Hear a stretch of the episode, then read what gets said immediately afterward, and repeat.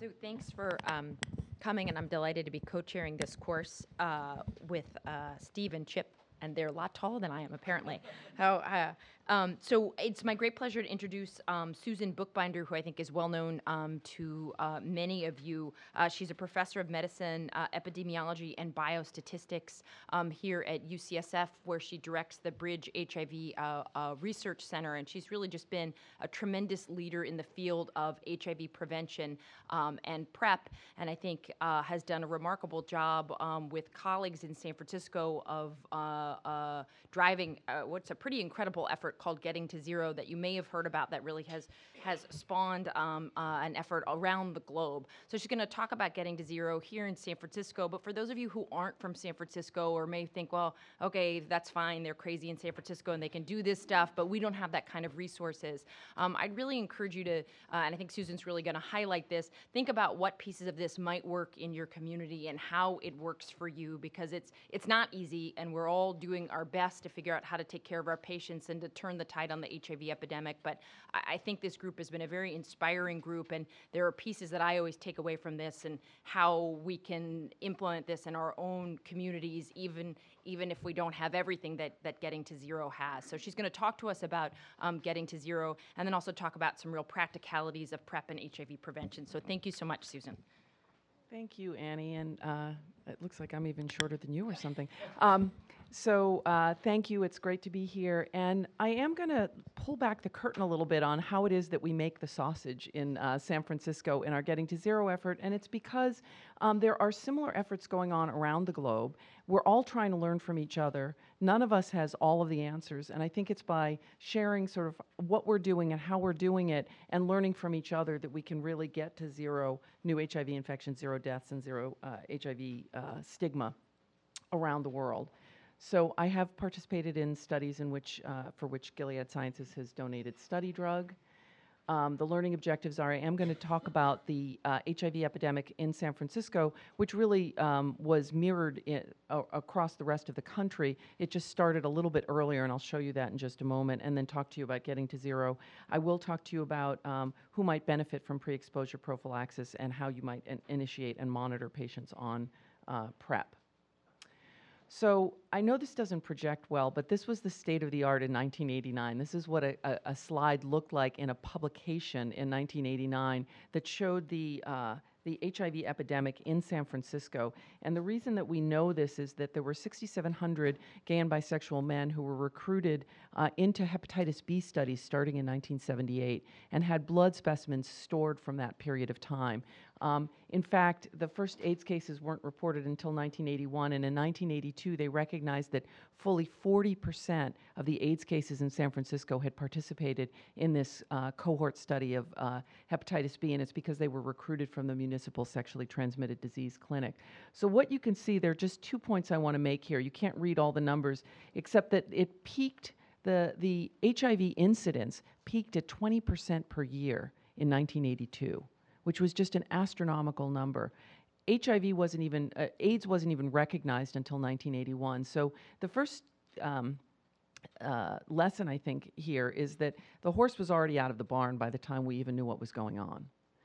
Um, the second thing to notice is just there was this huge drop in the rates of new H I V infections. Now, some of this was because of saturation of the susceptible population in this cohort, but it was mirrored in uh, in population-based data in San Francisco. And as I said, it it's true that this was the epidemic around the country. It just lagged in other places, and unfortunately, in the South, is still going quite strong.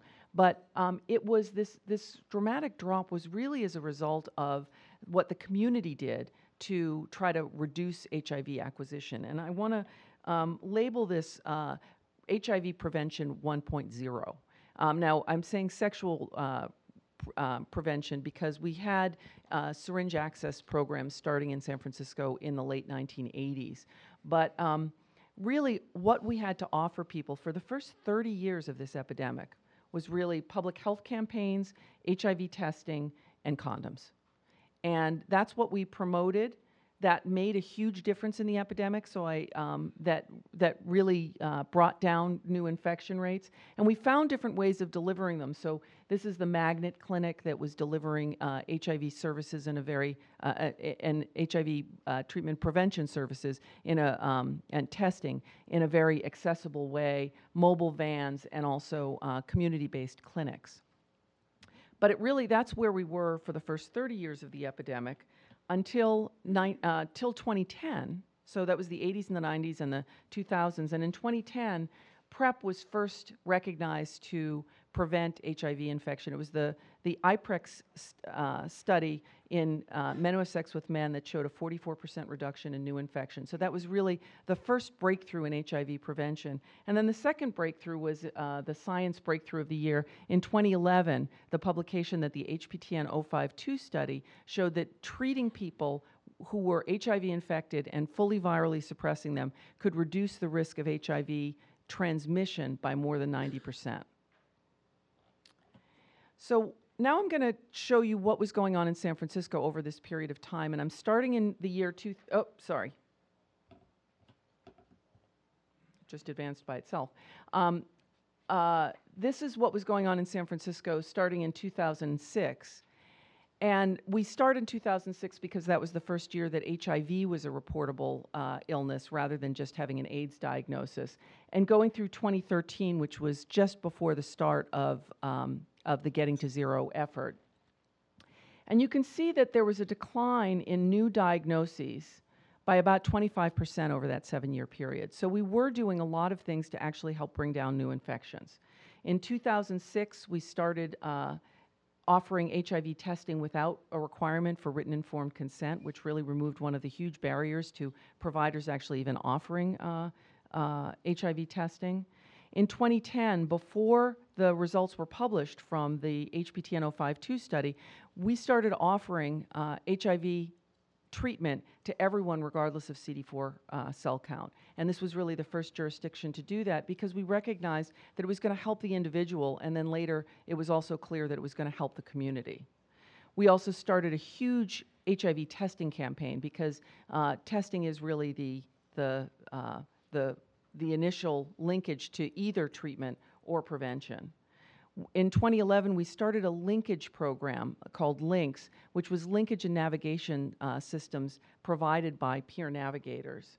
In twenty twelve, we started this first PrEP demonstration project shortly after uh, PrEP was F D A approved to be able to provide PrEP uh, to individuals uh, who were at risk of H I V acquisition.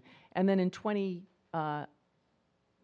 thirteen, um, at San Francisco General Hospital, they initiated a rapid Uh, A R T program where same-day antiretroviral treatment and uh, linkage to a variety of uh, comprehensive services was initiated. So that led to this, you know, substantial twenty-five percent reduction, but we felt like um, there was probably more that needed to be done. And in um, late uh, twenty, oh, sorry, it just seems to want to advance itself.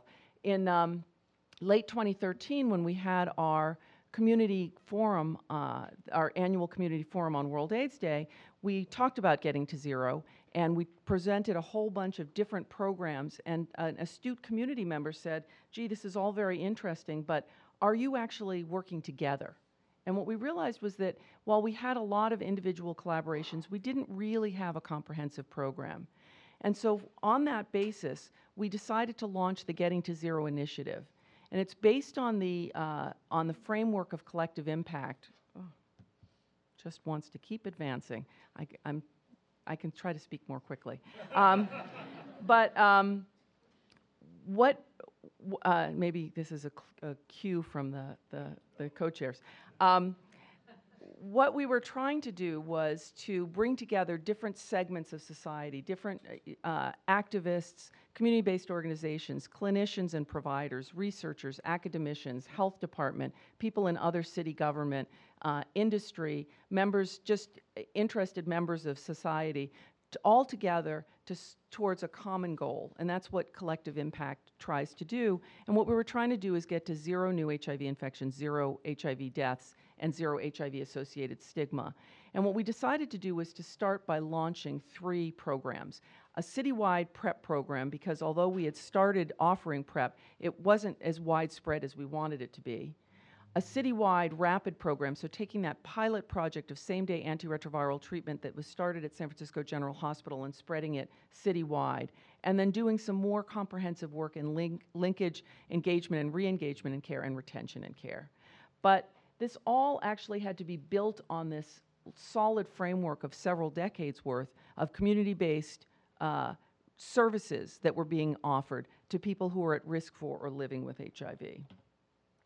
And so this is then where we are as of the end of twenty sixteen when we have our most recent data.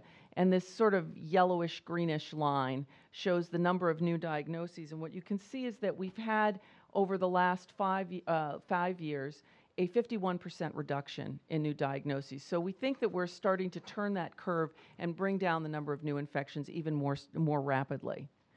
This is at the same time that the national numbers have declined by about five percent. So um, this is the reason I think that it's important for all of us to get involved in our local community-based efforts uh, at, towards a getting to zero type of effort. The blue line shows the number of deaths, and the last, you have to ignore the last year because of reporting delays. But what I could say about the deaths is that we're not making nearly as much headway there. There's been some decline early on, but we've been pretty stable for a number of years now. And we can talk some more in the question and answer if you have uh, questions about that, because we're doing some intensive looks at why it is that we think we're not making headway. This is not H I V-associated deaths. This is just deaths among people who were living with H I V. So some are H I V-associated and some are not. And what people say, so what are you going to do when you get to zero? And what we're going to do is we're going to take care of these sixteen thousand people who are living with H I V in San Francisco, because that's not going away. And so we still need a lot of H I V care and treatment, especially with this aging population. And so in developing our plans for San Francisco, we have to consider all of San Francisco. Oh, it really does want to just keep going forward. Um, which is not just people who live in these kinds of houses, but people who live in tents in the city. And uh, we have an ever-increasing homeless population. And so the, the, um, the Getting to Zero committees that I described, the PrEP, the RAPID, and the retention committees are all work, oh my goodness. Okay. Yeah, I'm gonna try that. Um, so we're, we're trying to address these issues of disparities. No, it just, I think it just is on a self-advanced loop. So at any rate, uh, this, these are the number of new diagnoses in San Francisco. And um, while the majority of our new diagnoses are in men who have sex with men, um, eighteen percent, so nine percent each of men who have sex with men who inject drugs and people who whose only risk are in, in, is injection drugs are in... Um, So eighteen percent in total of our new diagnoses are in people who inject drugs. And that's something that kind of crept up on us. And so it's, it's a group that we're not adequately reaching, even with our syringe access programs. And these are people who may not be getting infected through injection drugs, but maybe in getting infected through um, just uh, through sexual contact. But it does give us opportunities for accessing individuals who may be at risk of H I V infection and doing more prevention services there. Uh, eighty-seven percent of our new diagn of our new diagnoses are in uh, women. I, I'm sorry, are in men in San Francisco, and um, so it's it's a little bit more skewed in San Francisco than it is in other parts of the country. But what we've seen is that we had uh, twenty-five new diagnoses in women, and that's not going down. It's not gone down over a number of years, and so that's another group that we need to reach. And then um, we have a, an, a spectrum of ages of people who are newly diagnosed, but we have to remember is that fifteen percent are under the age of thirty, but fifteen percent are over the age of fifty. So we really need to be providing services for everyone uh, living with H I V. So this now is um, the number of new diagnoses in men, and what you can, what you can see, what you could have seen, my slides really do seem to be acting up. What you could have seen is that we had huge disparities in two thousand six by race ethnicity, with uh, African Americans shown in blue, Uh, la Latinos shown in green, in yellow or white, and uh, other is in this orange color. So we had these huge disparities in two thousand six, and we've been able to drive down rates of new diagnoses in African American, Latino, and white men, but we still have disparities remaining. And if we look at women, remember there are only twenty-five infections, but they're almost, almost exclusively in African American women, and so that's a group that we also need to be addressing. I hope I don't cause seizures in any part of the, yes. Yeah, absolutely. Um, so uh, what, we, what we're, we need to be doing is trying to find African American women who are at risk for H I V acquisition and getting them access to PrEP. So when I'm, I'm gonna tell you a little bit about our PrEP program, and I'm gonna show you some data. The data are only for men who have sex with men, but we are really trying to now focus our PrEP efforts on women and on people who inject drugs. Oh, oh, okay, okay, great, thank you so much. It wanted me to speak much more quickly. So let me tell you a little bit first about our PrEP program, then I'll tell you about our RAPID program, and then I'll tell you about our retention program. What we decided we needed to do in, at the beginning of twenty fourteen when we uh, launched this PrEP committee was we needed to, to address this from three different angles. One is we needed to increase supply by getting to providers and, and increasing capacity of providers to provide PrEP. One was to increase demand by both it, uh, getting people to know about PrEP and be interested in PrEP, and then removing barriers to access to PrEP. And the third arm was to, to actually measure the impact of PrEP, because PrEP use isn't a reportable uh, condition, so it's harder for us to track it through our usual surveillance methods. And what I'm gonna show you are some data on measuring PrEP use um, within uh, uh, the San Francisco City Clinic, which is our municipal sexually transmitted disease clinic. Um, this is looking at men who have sex with men who came to City Clinic, and all of them have been asked over a number of years at the beginning of their visit, are you on PrEP? Are you currently on PrEP? So this just measures current PrEP. It doesn't measure PrEP persistence. Um, and uh, it, what we wanted to do was to look at people who were coming in who were PrEP candidates as determined by C D C's guidelines. So we used as those criteria that they had to be H I V negative and either have condomless anal sex or an S T I or an H I V positive partner. Because we had several thousand uh, men who have sex with men each year, H I V negative men who have sex with men who come through the City Clinic, we're also able to look at these issues of disparities by race, ethnicity, and by age. And we're also able to, we ask them when they're not on PrEP, why aren't you on PrEP? And we can look at what some of those reasons are.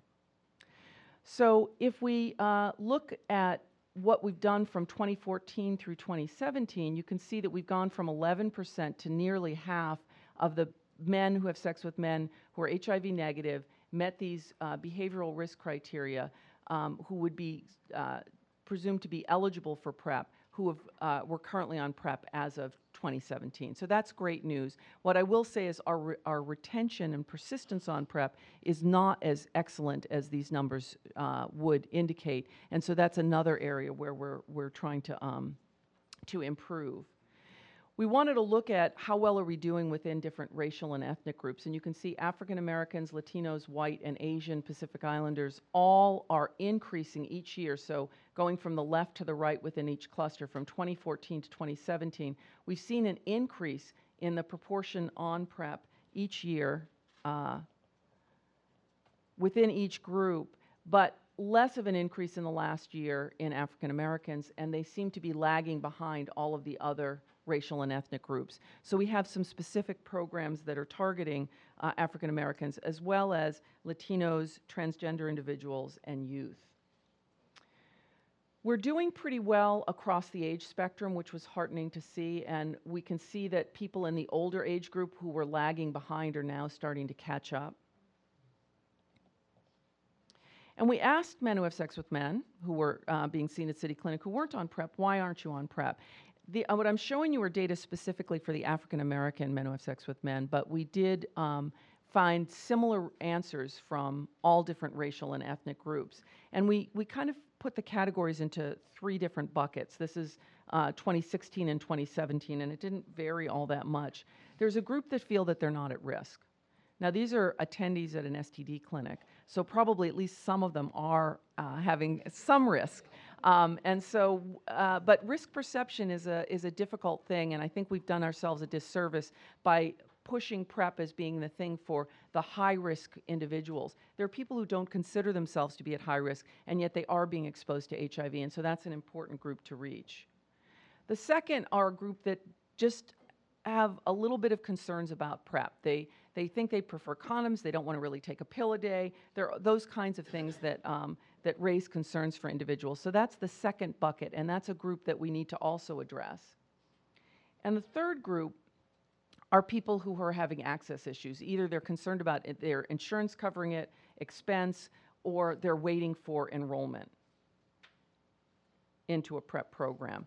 So we also heard from a number of African Americans that, you know, this isn't really for us. That's for gay, white gay men. That's not for, for my community and our community. We don't see ourselves in any of the images around PrEP. And so what we've done most recently is to launch a campaign, a, a PrEP campaign, using real people in the community, not models, who are PrEP users, many of whom are recognized, Um, talking about how PrEP can support the powerful, the creative, the brilliant, the things that are important to you. And these are all uh, men and women who are actual PrEP users. So we'll see how well that campaign does. So now let me turn to talking a little bit about RAPID. And um, people say, well, why is it that you even need to start people on same-day treatment? We think it's important for a variety of reasons. Um, it's part of a shared decision-making about treatment when somebody comes in initially being diagnosed with H I V. Um, most people do actually agree to start uh, same-day antiretroviral therapy, and we explain that it reduces uh, H I V complications, particularly in acute H I V infection. It redu reduces the size of the reservoir. It decreases transmission um, to uh, other partners, and we found that for many patients, it helps empower them in disclosing their H I V serostatus. So if it's not self-advancing, it's just going completely blank. Um, So I'm going to show you how we're, and I will tell you that we actually have um, brochures and a protocol on our Getting to Zero website, which is uh, getting to zero S F dot org, and I would encourage you all to go onto that website. We've got lots of uh, different resources um, of all different sorts. So uh, please, and you can also sign up if you're interested in getting our, our email blasts about events that are going on in the community, and we have Uh, meetings three times a year, and there are also ways of getting involved in the, um, in the uh, committees. So this is how we're doing. You can see that we were doing pretty well from twenty thirteen to twenty sixteen in terms of the time from uh, diagnosis to care. The second group was uh, looking at the time from care to treatment, and we've gone from uh, twenty-seven days down to one day. And if you actually just cut to the chase and look at the time from diagnosis to viral suppression, that's been cut by more than half over that four-year period, from one hundred thirty-four days to sixty-one days. And again, this is going to be better for the people living with H I V. The people who we're treating um, are going to do better. They're going to feel better. They're going to do better um, themselves, but also it's going to reduce the risk of transmission to others. And when we look at how well we're doing um, in different racial and ethnic groups, we're actually doing pretty well in all of the groups. The Asian group is doing the best, the white group is doing the, the most poorly, but we're, we're making progress in each of these different groups. And we're even making uh, headway in our homeless population that account for about fourteen percent of our new diagnoses. Um, the blue lines here are the homeless uh, individuals. The red lines are the housed individuals. And what you can see is that the gap has been lessening between those two populations. So we are even getting our, uh, our individuals who are homeless or marginally housed into care and fully virally suppressed um, quickly. Retention and re-engagement, I would say, is probably one of our most difficult things to do, and I think um, we all struggle with this issue, uh, is how do we get people and keep them in care? This is one of many cascades, and I'm just going to focus on the rightmost bars, the virally, viral suppression rates. The sixty-seven percent is how well we're doing with people who are what we call San Francisco cases. That means they were residents of San Francisco at the time they were diagnosed, no matter how long ago, and they can live anywhere in the world, but there still are cases. But what it doesn't take into account is people who were cases in other jurisdictions who moved to San Francisco. That's the seventy-three percent. That's people who are living with H I V who we know are in San Francisco, um, and seventy-three percent of them are virally suppressed. And hold on to that number, seventy-three percent, because um, what we're doing then is comparing all of these other subgroups to the seventy-three percent. And what you'll see is that um, we're not doing as well in women, uh, both cisgender and transgender women. The rates are a little bit lower. Um, here we go, sixty-six and sixty-seven percent. They're not doing as well in African Amer- American and Latino populations, sixty-seven and sixty-nine percent viral suppression. Not doing as well in the twenty-five to forty year age group, sixty-three percent suppression. Not doing as well in people who inject drugs, sixty-three percent uh, suppression. And thirty-one percent of homeless individuals have a, uh, are virally suppressed. So that's the group that's most vulnerable and where we're having the most challenges. But I, I mentioned the LINCS program earlier on. And what we've done in the last year in the LINCS program is among the African Americans who have been enrolled in the LINCS program, eighty-eight percent are fully virally suppressed, and among the homeless, seventy-seven percent. So we're doing well even with populations that we're not doing well with in the general population. And so we're moving to um, a much more expanded uh, uh, intensive case management program to expand the, our, our LINCS program. So people ask us sort of what's the special sauce about uh, Getting to Zero San Francisco, and what I would say is we've got a lot to learn and a lot we are learning from other jurisdictions. I think it's bringing together all of these various groups um, who have this tremendous passion for the outcomes. It's our focus on just looking at the data relentlessly and trying to see who are we missing and who do we need to bring back in. Um, and so that's, um, that's how we're doing San Francisco Uh, San Francisco's Getting to Zero effort, and we look forward to, to encouraging all of you to join our efforts and to, um, uh, to learn from other jurisdictions as well. So now I'm going to completely shift gears and switch to talking about uh, pre-exposure prophylaxis. And this part of the talk is, is divided into five sections. First, who's most at risk for H I V in the United States, because that's the group that we should be getting PrEP to. Um, so now we're going to talk about pre-exposure prophylaxis. And as I said, we're going to divide this into five uh, categories. It's important to know who's most at risk in the country because that's the group that's going to benefit from PrEP. Um, we're going to talk about different populations and um, how PrEP might be taken within different populations.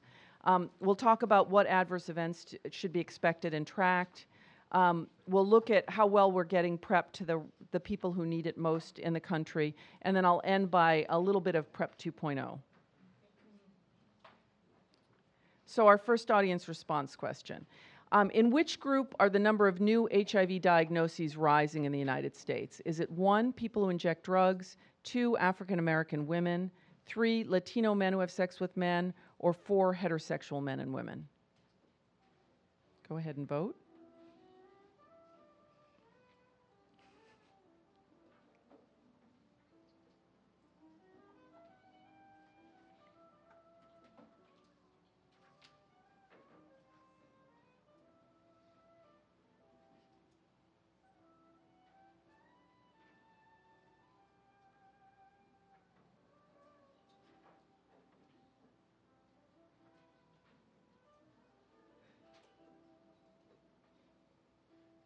Okay. So um, actually, I'm going to show you that uh, we're making headway with African American women and people who inject drugs, but not with Latino men who have sex with men. So uh, from twenty eleven to twenty fifteen, H I V diagnoses decreased by a modest amount in people who inject drugs, in heterosexuals, uh, fifteen percent, including uh, African American women. ten percent among white, gay, and bisexual men, but there were increases in um, African American men who have sex with men and Latino men who have sex with men, um, where the it increased by fourteen percent. And so that was over that um, four-year period, uh, a an overall decline of only five percent nationally. So we do need to do more to actually, if we're going to really turn this curve. In the United States, about seventy percent of the annual infections are among gay and bisexual men. Um, it's pretty startling when you look at the actual numbers of each individual group. So The group with the single largest number of new diagnoses are black men who have sex with men, followed by Latino men who have sex with men. And as I said, that's the group um, in whom infections are actually increasing by the greatest amount, followed by white men who have sex with men. And you can see that for black and Latino men who have sex with men, that's way out of proportion with the size of the population. And it's followed by black women and then black men. So these are the populations in particular for whom we need to get more prevention efforts, including pre-exposure prophylaxis. We also know that um, H I V infection is not equally distributed across the country, and actually the most intense area for new H I V infections is in the South, sixteen point eight per one hundred thousand population, followed by the Northeast and the West. Um, and you'll see in a moment that that's, the South is where we're doing um, least well in uh, new, in, in getting PrEP out to people. So um, the next anti, uh, audience response question is, how do you prescribe PrEP? So one is, I haven't prescribed it. Two is, I recommend only daily T D F F T C. Three is, I recommend either daily T D F F T C or T A F F T C. Four is, I recommend either daily or pericoital T D F F T C, but only for men who have sex with men. And five is, uh, I recommend daily T D F F T C or pericoital T D F F T C for everyone at risk. So go ahead and vote. This is, I just want to know what, what it is that you all are doing at this point.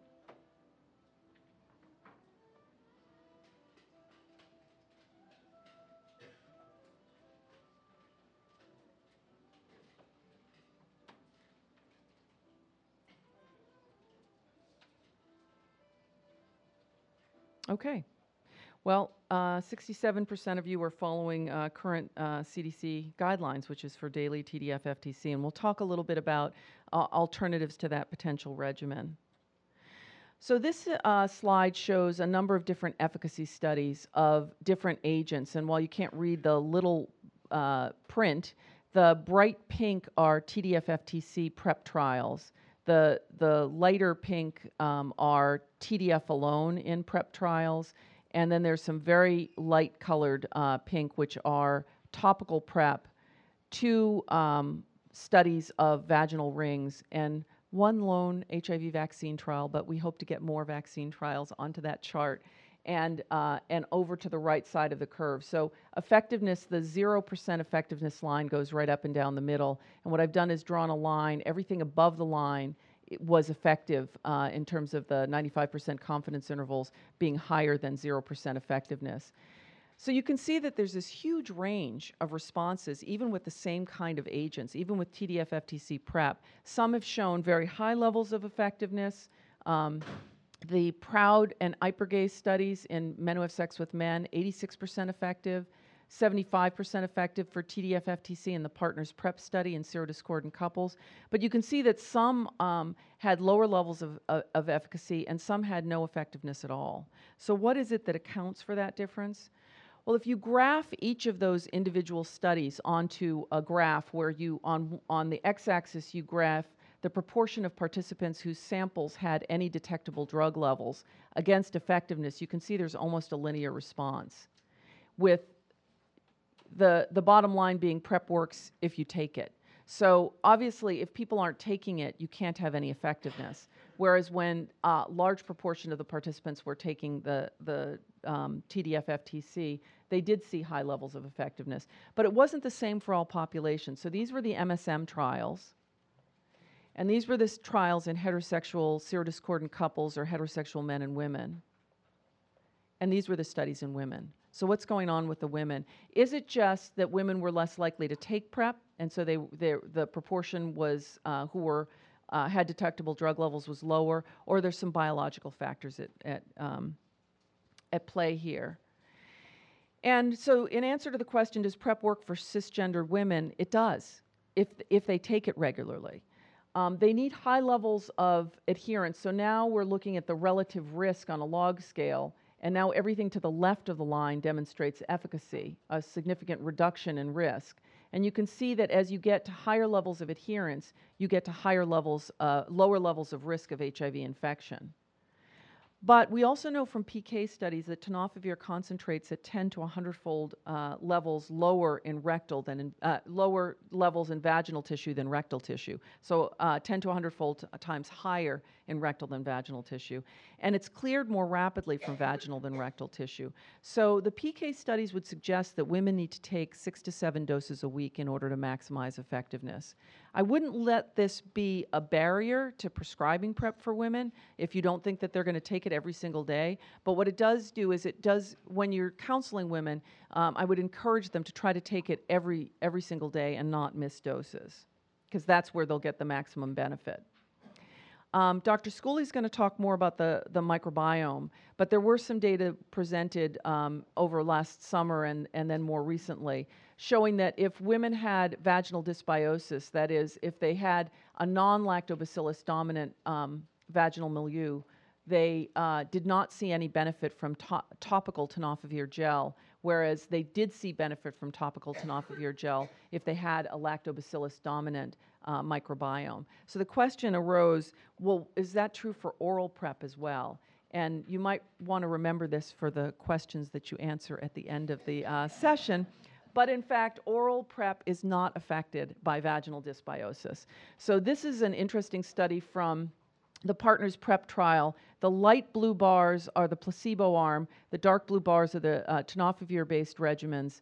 Um, and what you can see is that regardless of whether vaginal dysbiosis was measured by clinical means using Nugent scores, or whether they measured whether there was a lactobacillus component or a Gardnerella or Bacteroides-based component, in all of these, efficacy was sixty-three to seventy-seven percent. So it does not appear that vaginal dysbiosis affects the efficacy of oral PrEP. So oral PrEP does work for women as long as they take it, but they do probably need to take it on a daily basis.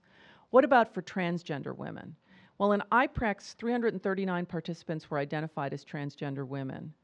And they didn't see any infections in women with detectable tenofovir in their blood, but unfortunately only eighteen percent had detectable levels. Um, and so the question was, well, what was going on with the transgender women? And um, they were con expressing concern that tenofovir-based regimens were going to somehow interfere with their feminizing hormones. And uh, in IPREX, in fact, the women on the hormones were less likely to take PrEP. Um, now, P K data suggests that, and you're going to hear a, a lecture this afternoon about transgender uh, healthcare, and P K data do suggest that there's no interaction with feminizing hormones um, and tenofovir, but we are getting data specifically from transgender, uh, some, from trials in transgender women, and that will answer that more definitively and hopefully allay the concerns um, of a very high-risk uh, population. What about people who inject drugs? There's only been one trial of an efficacy study in people who inject drugs, and that was using tenofovir alone. And what it showed was that you needed very high levels of adherence, ninety-seven point five percent, using directly observed therapy to maximize your uh, PrEP effectiveness.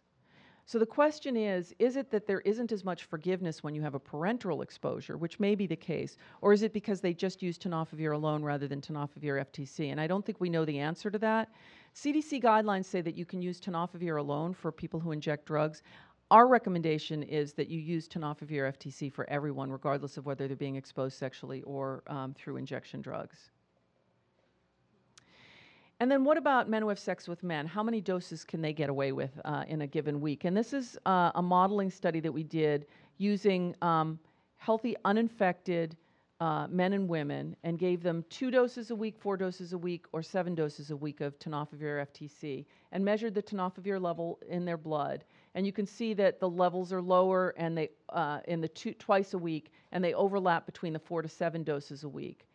And then we superimposed upon that what was the tenofovir level in the IPREX study, and how much reduction did you see in the H I V infection rate based on the level in the blood?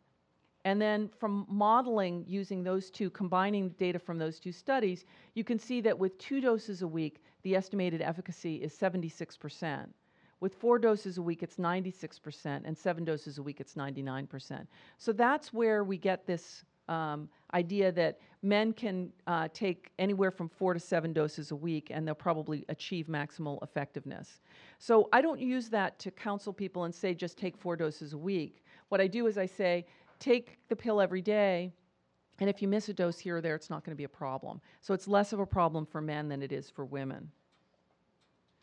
Now, there's another regimen that's been used, and that's the IPERGAY uh, regimen. And IPERGAY is, uh, or uh, as Annie would like me to say, IPERGAY, um, which uh, my French accent is really bad, um, was uh, giving two doses two to twenty-four hours before sex. This is the happy sex time. And then um, one tablet twenty-four hours later and another uh, tablet twenty-four hours after that. And so what we do to simplify that, we call it two one one. A two one one regimen, and people were randomly assigned to either get tenofovir F T C or placebo um, with this regimen, but they were told if they continued to have sex, it could be like two one one one one, because as they had more sexual exposures, they were told to take daily pills until forty-eight hours after their last sexual encounter. And if their last pill, if when they started up again, if their last pill was within seven days, they didn't need this loading dose of two pills, they only needed one pill. So that's the IPERGAY regimen. Um, and what did they find? Well, they actually found um, when they did the placebo-controlled arm of the study and compared placebo to T D F F T C, there was an eighty-six percent reduction in new infections. So that was phenomenal. And um, when they went and then did an open-label component to it and compared it to the historical placebo control, offered everybody T D F F T C, they saw a ninety-seven percent relative reduction in new infections. So this seemed to work, and so the question was, well, gee, for people who are having less frequent sex, is this a reasonable regimen? The challenge is that, remember that if you're taking two one one, that's four pills in each sexual episode. So if you're having Um, only one sexual episode a week, you're still taking four pills a week, which is essentially the equivalent to taking a daily pill, right? And in fact, on average, the men in, in the IPERGAY study were taking eighteen pills a week. eighteen divided by four, that's more than four pills a week. So it was hard to say. So what they did was they went back and looked at people who were taking less than or equal to fifteen pills a month and were using PrEP systematically for most or all of their encounters. So that's an important caveat. Um, so this is people who were actually adhering to this regimen. On average, they were taking nine and a half pills in a month, and they also saw no infections in that group. So that was good news, whereas in the placebo arm, they did see infections. So that was good news, and it suggests that maybe you can use PrEP less frequently in individuals who are having less frequent sex. Um, there's a little bit of a caveat. These were data that were presented at CROI this year.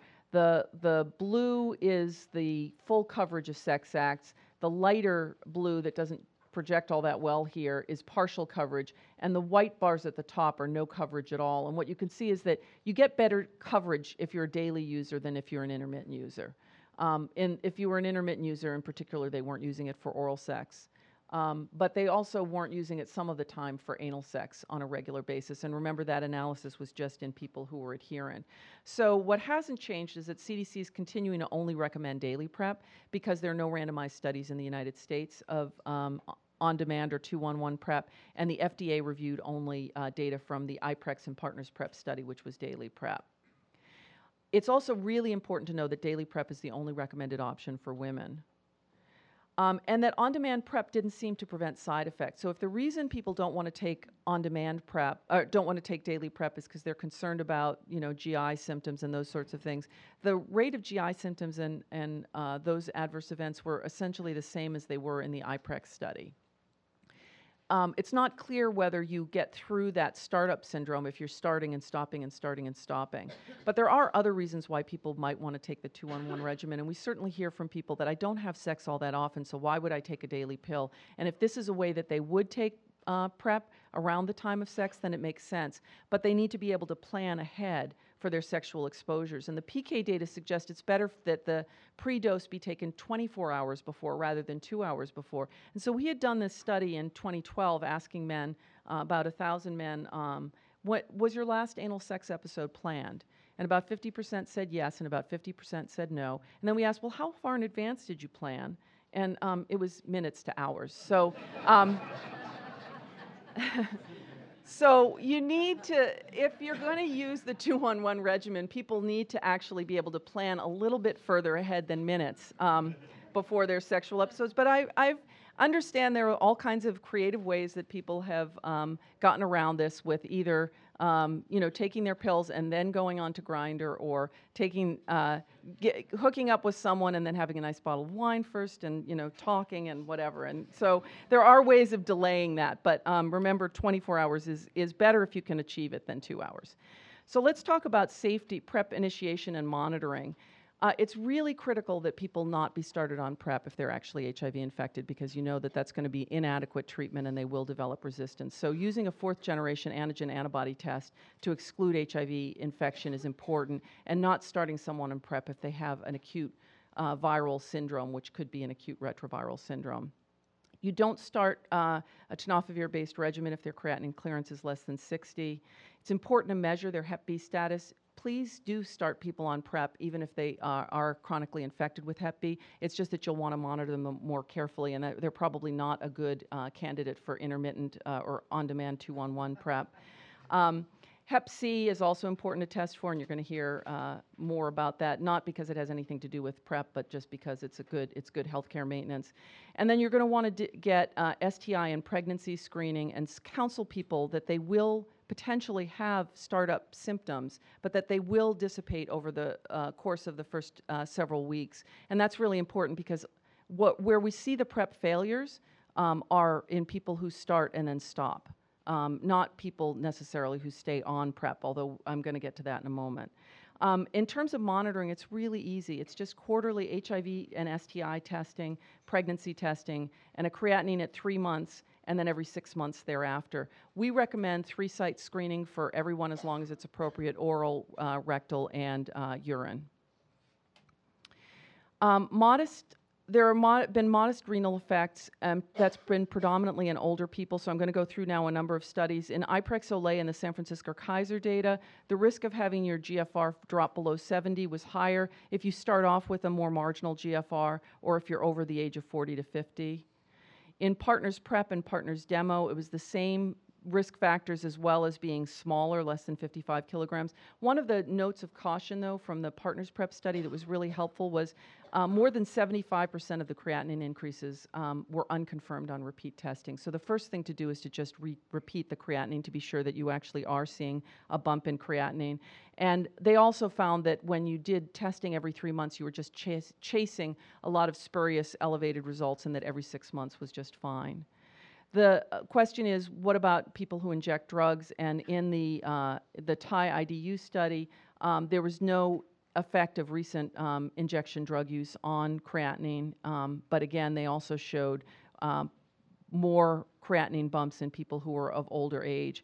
And in all of the studies, creatinine seemed to revert to normal um, after the trial. The same is true of bone mineral density. So you see about a one to one and a half percent decrease in sp uh, spine um, and uh, hip density in people on these tenofovir-based regimens. Um, that goes back up to normal uh, in both younger people and in older people after PrEP is uh, stopped. So we don't know the clinical significance. We haven't seen uh, fractures and that and and clinic, poor clinical outcomes in people on tenofovir-based regimens. This is an important um, message, I think. Uh, PrEP is really highly effective, and it's most effective if you take it, but it's not one hundred percent. So there have been reported cases of really well-documented high levels of adherence and breakthrough infections. A couple of cases in men who were being treated for hepatitis B, so they were on tenofovir alone. Three cases of uh, men in the literature, and there are more than just this, um, of people on T D F, F T C who had resistant uh, virus. And then one really well-documented case of a man in uh, the Netherlands who had fifty to seventy-five male anal sex partners a month, um, and lots of S T Ds and so forth, um, who did seem to have a breakthrough infection. So it does seem that um, while it's very, very highly effective, it's not one hundred percent, and we need to be sure n not to promise one hundred percent protection um, from PrEP, because people may be getting exposed to resistant virus. So in terms of summarizing the safety issues, renal issues are rare in H I V-negative populations who have a creatinine clearance of greater than ninety. Um, so frequent and frequent screening l largely leads to unconfirmed issues. So there's increased risk for older people who are smaller, people who start off with a lower creatinine clearance. So that may warrant closer screening. Bone mineral density decreases are relatively small and reverse, revert to baseline off of PrEP. Um, we don't really know yet what the long-term outcomes are like in youth. It looks like they um, revert back to normal, but more data I'm sure will follow. I didn't show you all of the detailed data on S T Is, but they're quite common in high-risk populations. Their increase in S T Is predates PrEP. Now, it's possible PrEP is exacerbating that, but S T D rates were going up long before PrEP was available. Um, so it's really important that screening be done because many of the cases of S T Is are asymptomatic. Um, and remind patients that PrEP doesn't protect against other S T Is, but now there are a number of studies that do in, seem to indicate that there's no decreased effectiveness of PrEP in the setting of S T Is, which was one of our concerns, was that maybe it wouldn't work if you had S T Is, but it, s it still seems to work. And then resistance is uncommon if you're uninfected at the start of taking it. So um, you really want to be sure not to put people on, on PrEP if they are actually infected, and remind people that if they've been off of PrEP for a while and they've had sexual encounters, that they should come back in and get retested before they restart their own PrEP. Um, but there was an interesting paper actually recently that talked about PrEP failures, and we've gotten a lot of attention in the literature on these PrEP failures of resistant virus. But the majority of the PrEP failures are not from resistant virus. They're from people who either can't get PrEP in the first place or get it and then don't think that they're at risk anymore, or they ran into insurance hassles um, and got bumped off of their insurance and can't get PrEP. And then we've had any number of uh, those reported cases of people becoming infected in the interim. So it is important for us to try to preempt that and to let our patients know that if they, if they do lose their insurance, that there are ways that they can get back on PrEP. And I'm going to show you some resources at the very end of the talk. So how well are we doing nationally in terms of uh, PrEP uptake? Not very well. So um, these were new data presented at C R O I suggesting that one point one four five million uh, people might be benefit from PrEP, eight hundred fourteen thousand men who have sex with men, two hundred fifty-eight thousand heterosexuals, seventy-three thousand uh, people who inject drugs. Um, and what you can see is, in terms of coverage, the yellow bars are everyone of all races and ethnicities, and you can see that we're at the lowest rate in the South, and you'll remember that the highest rates of new infection are in the South. Um, but we also have these racial and ethnic disparities. The blue bars are white, the green bars are black, the um, red bars are Hispanic, and what you can see is that nationwide, fourteen percent of white Uh, individuals who might benefit from PrEP may have been on it from twenty fifteen to twenty sixteen. That's only one percent of black and three percent of Latino, um, so eight percent overall. So we know that we need to get PrEP out to other people, and, and there were, we were having some discussion in the, in the uh, break about what is it that less resourced settings can do to get To, to ramp up and to get PrEP out to individuals. And so a lot of this is about brainstorming. How do we just educate Uh, providers about getting PrEP out into communities, and how do we make sure that we're taking, you don't need a really detailed sexual history, you just need to know that somebody's at risk. And so I think that one of the other barriers is that people feel like they need to do this very, very extensive sexual history. Um, if you know that somebody's at risk, you can have a conversation about PrEP and get them started. And I think an, another group where, that we don't uh, traditionally get to are, there were, um, these were data presented at C R O I that ten percent of uh, H I V-positive patients who were being treated had H I V-negative partners, um, but only ten percent of them had their negative partners on PrEP. And twenty-seven percent of those um, who, where the patient was not virally suppressed di um, had partners, negative partners who were not taking PrEP. So um, a lot of them were actually virally suppressed, but particularly then for our H I V-positive patients who are not virally suppressed, we should be asking them whether they have any negative partners and recommending that maybe their negative partners could get on PrEP. So I'm going to end with just a few uh, slides on PrEP two point oh and beyond. Big question that's always asked, well, what about T A F? Can we just use T A F for PrEP? And um, it definitely may have advantages in, in the treatment setting over T D F um, because you've got lower plasma levels. Um, and so uh, you, you aren't getting as much into the tissues in the same way, you, but your, your, um, your P B M C levels are, uh, uh, are higher. But the, the challenge here is that it's, we don't really understand how well it's going to affect um, tissue levels where prevention may need to happen. And so there have been these non-human primate studies where T A F F T C has protected macaques in rectal and vaginal challenge studies, but the human P K studies suggest that the active metabolite is unquantifiable in most tissues. So we don't know whether or not T A F F T C works. There is a big study going on right now called the DISCOVER trial that's a head-to-head comparison of tenofovir uh, F T C versus uh, T A F F T C. But until we have results from those studies, we, we're not recommending that T A F be used as PrEP because we don't know yet whether or not it's going to work in humans. Um, and this was touched on uh, a little bit in terms of some of the presentations at C R O I this year, but cabotegravir, this long-acting uh, integrase inhibitor, is being evaluated for PrEP. It's, I think of it as sort of, unfortunately, the next shiny object. People say, oh, we're going to have it all taken care of because we've got these long-acting injectables, and that's going to take care of it. The problem with um, cabotegravir in general, and we're doing one of the studies of long-acting cabotegravir as an efficacy study, and so we are excited about it, but it's not going to be for everybody. You need to take a month's worth of oral drug first because it's non-dialyzable. So once you get it in, it lasts for more than a year, and it's got a very long pharmacologic tail where you're at subtherapeutic levels, Um, but perhaps high enough levels that if you have a breakthrough infection, you could become resistant. So that's something, so we have a long uh, tail of oral regimen after people are through with their long-acting injectable. There are other agents. You heard about the, the new Merck agent, um, and there are other methods of delivery, including implants. And so I do think that there are lots of shiny objects in the future that hopefully will be beneficial, but I don't think anything, any one uh, solution is going to solve everything.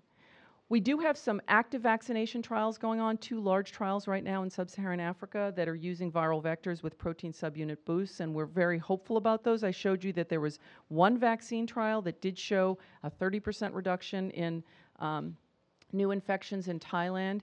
Uh, it was sixty percent effective at one year, and then the, the immuni- immunity waned, and so we are testing both that as well as a vaccine that's a mosaic kind of vaccine that could be a global vaccine. So more to follow on that in the next several years. And then there's the issue about monoclonal antibodies, and there are really exciting developments in monoclonal antibodies.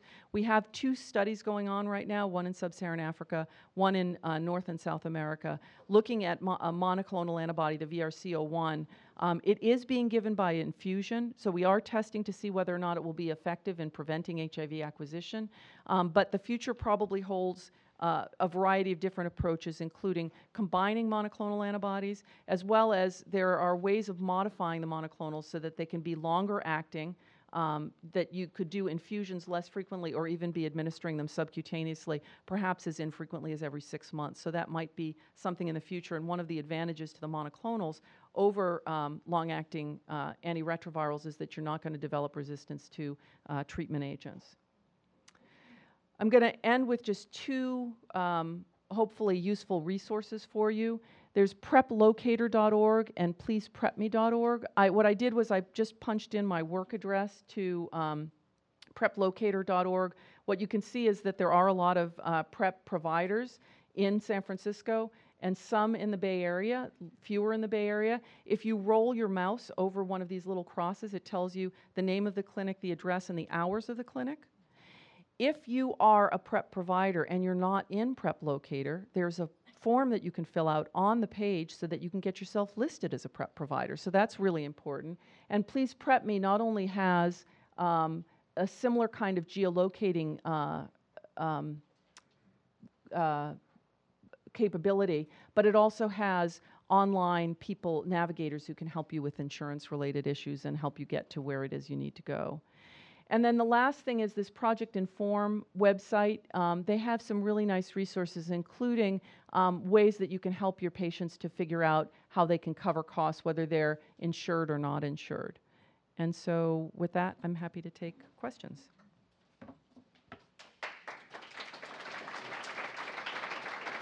Oh, wow. Yeah, I know. That was great, Susan. And we have some really great questions, so I'm going to try and clump them. Um, so um, you, one of the questions was about along the lines of Getting to Zero. Is there Getting to Zero California, Getting to Zero U S? What great. About this yes. around the country? So there is something called, uh, so there is an effort right now in Cali that's California-wide that's going to be addressing um, H I V, Hep C, and S T Is, but it's just in its very early formative stages. There's something called Fast Track Cities that's a global effort that's really bringing online multiple cities every single month. Um, and we're working very closely with a number of cities. Cities will contact us to ask us about resources. We go and try to hear what other cities are doing so we can learn from them. So there really are efforts, and, and if you're wanting to start something new in your jurisdiction, you could go to Fast Track Cities and get connected with at least other cities that are doing similar kinds of activities.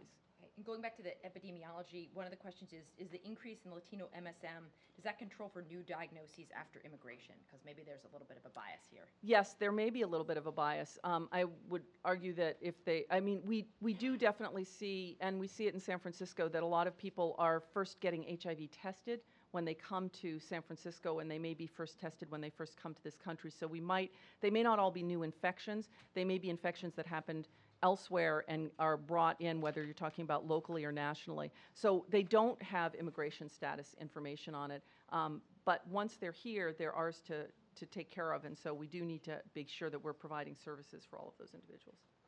Um, I think I'm understanding this right. Can you just summarize what the indications are for PrEP, like what those populations are? That, yes. Yeah. So anybody who's at risk for H I V infection. So, um, and C D C basically says for men who have sex with men, it's, um, so everybody needs to be H I V negative. Everybody needs to have a creatinine clearance of greater than sixty. Um, other than that, it's about sexual risk and or injection risk. So anybody who's actively injecting drugs, who's not always using clean injection equipment, or, or and, and I mean all of the equipment. There's been some really in, they're interesting um, data presented at C R O I this year about long-acting opioids lasting for a longer period of time in syringes. But um, so. And, and people who inject drugs may be at risk sexually. So anybody who's having condomless anal sex outside of a monogamous seroconcordant relationship, who are men who have sex with men, we think would be uh, would be appropriate candidates potentially for discussions about PrEP. Women, it's been very difficult to try to figure out because women often have a single partner. But if they have any question about their partner's sexual risk practices, they would also be um, reasonable candidates. And heterosexual men may also be reasonable candidates if they have multiple uh, female sex partners, although there's less transmission to heterosexual men. Um, but it's going to also depend on what your epidemiology is of your specific local region. There's more, uh, for instance, heterosexual transmission happening in the southeast of the United States than there is in, in San Francisco. So a bunch of sort of PrEP access questions. Um, so can you use generic um, T D F three T C um, instead of brand name? Um, and so, so what's the update um, for that? And how much do you give at a time? And rumors of even up to a year being given to patients. And how okay. Long should they yeah, yeah, yeah, yeah. So um, we don't have data on whether uh, generic uh, T D F and uh, uh, three T C are going to be uh, useful. We, we think it probably would be. Uh, it's not quite the same issue as with T A F. We know that T D F alone is... does provide some protection, so it, it probably, if you have to get around it that way, but I would say that there are also lots of uh, access programs that people can access um, uh, for patient assistance programs so that you can get T D F F T C as a single um, pill. Uh, It's best to just give three months at a time, um, at least what, from what we can see locally. When people are giving one uh, a whole year's worth, people are not coming back in for H I V testing, and we really do recommend that there be H I V testing. Now, one of the issues is it, it's also good to do S T I testing on a quarterly basis.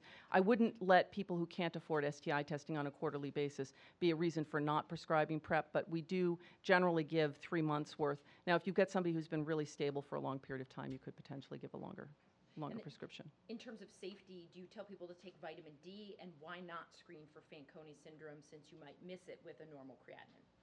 We see so little renal toxicity in H I V negatives that it's not really worth screening for, and you do a lot of chasing. We did a, a lot of phosphate screening in some of the early urine phosphate and uh, ph phosphate screening in a lot of the early studies, and they were, it just, we chased our tails over that.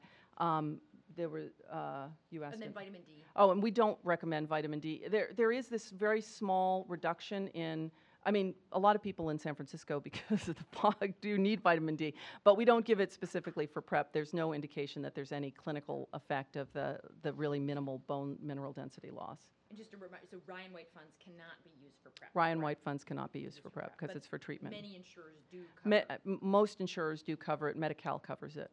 We're, we're winding up, but these are some great questions, so I wanted to make sure we have time for them. So is a rapid point-of-care H I V test adequate in an asymptomatic person, or what's the yeah. algorithm that you're using? So we, we try to use a rapid fourth generation test, but we do think that you could, I mean, meaning antibody antigen. A antibody, antibody antigen, thank you, sorry. Um, antib antibody antigen. If you don't have, uh, you should not be using an oral test for PrEP. That's really important because the window period for an oral test is for uh, is is twelve weeks, and it's not sensitive. It's not nearly sensitive enough. So don't use that as your screening test. Um, we do do some same-day starts for PrEP, but we try to use a fourth-generation antigen antibody, and then we sometimes will send off a viral load or do pooled R N A testing so that if somebody is does sneak through and was actually H I V infected, we can catch them and stop them and get them uh, onto treatment. You start and then use that. Method. Yes. Yeah, great. So then uh, just to close up with a rapid question. So uh, one is, have you seen um, increase in um, uh, drug resistance um, using uh, rapid? We've not seen an increase in, in resistance using rapid. And then, you know, some questioning about, you know, how can you say that rapid decreases complications if you're really talking about only waiting yes. three weeks and, yeah. gosh, people are living so long now, you know, even if they started with AIDS, is it really going to make a difference if you start them this minute? It's a great question, and not everybody wants to start, but what I would say is that the data, even from resource-limited settings, suggests that if you start people on same day, they're more likely to stay on it a year later. And that's really what we're looking for. And so there is something about a bird in the hand. It's just easy to put it off if you don't get started when you first start. I mean, it, there was just data presented at CROI that was really compelling. Um, it might have been from Search, I'm not sure, but it, it was from Uganda. And it was a study in which people were either randomized to receive, uh, with home-based testing, either they got a month's worth of pills and got told to go to their local clinic, or they got just told to go to their local clinic. And just getting a bottle of pills for that first month, twelve months later, they were more likely to be virally suppressed. So I think that's really, uh, there is something about starting people right away. It empowers them to take care of their H I V uh, care. Terrific. Thank you so much. Thanks. Susan.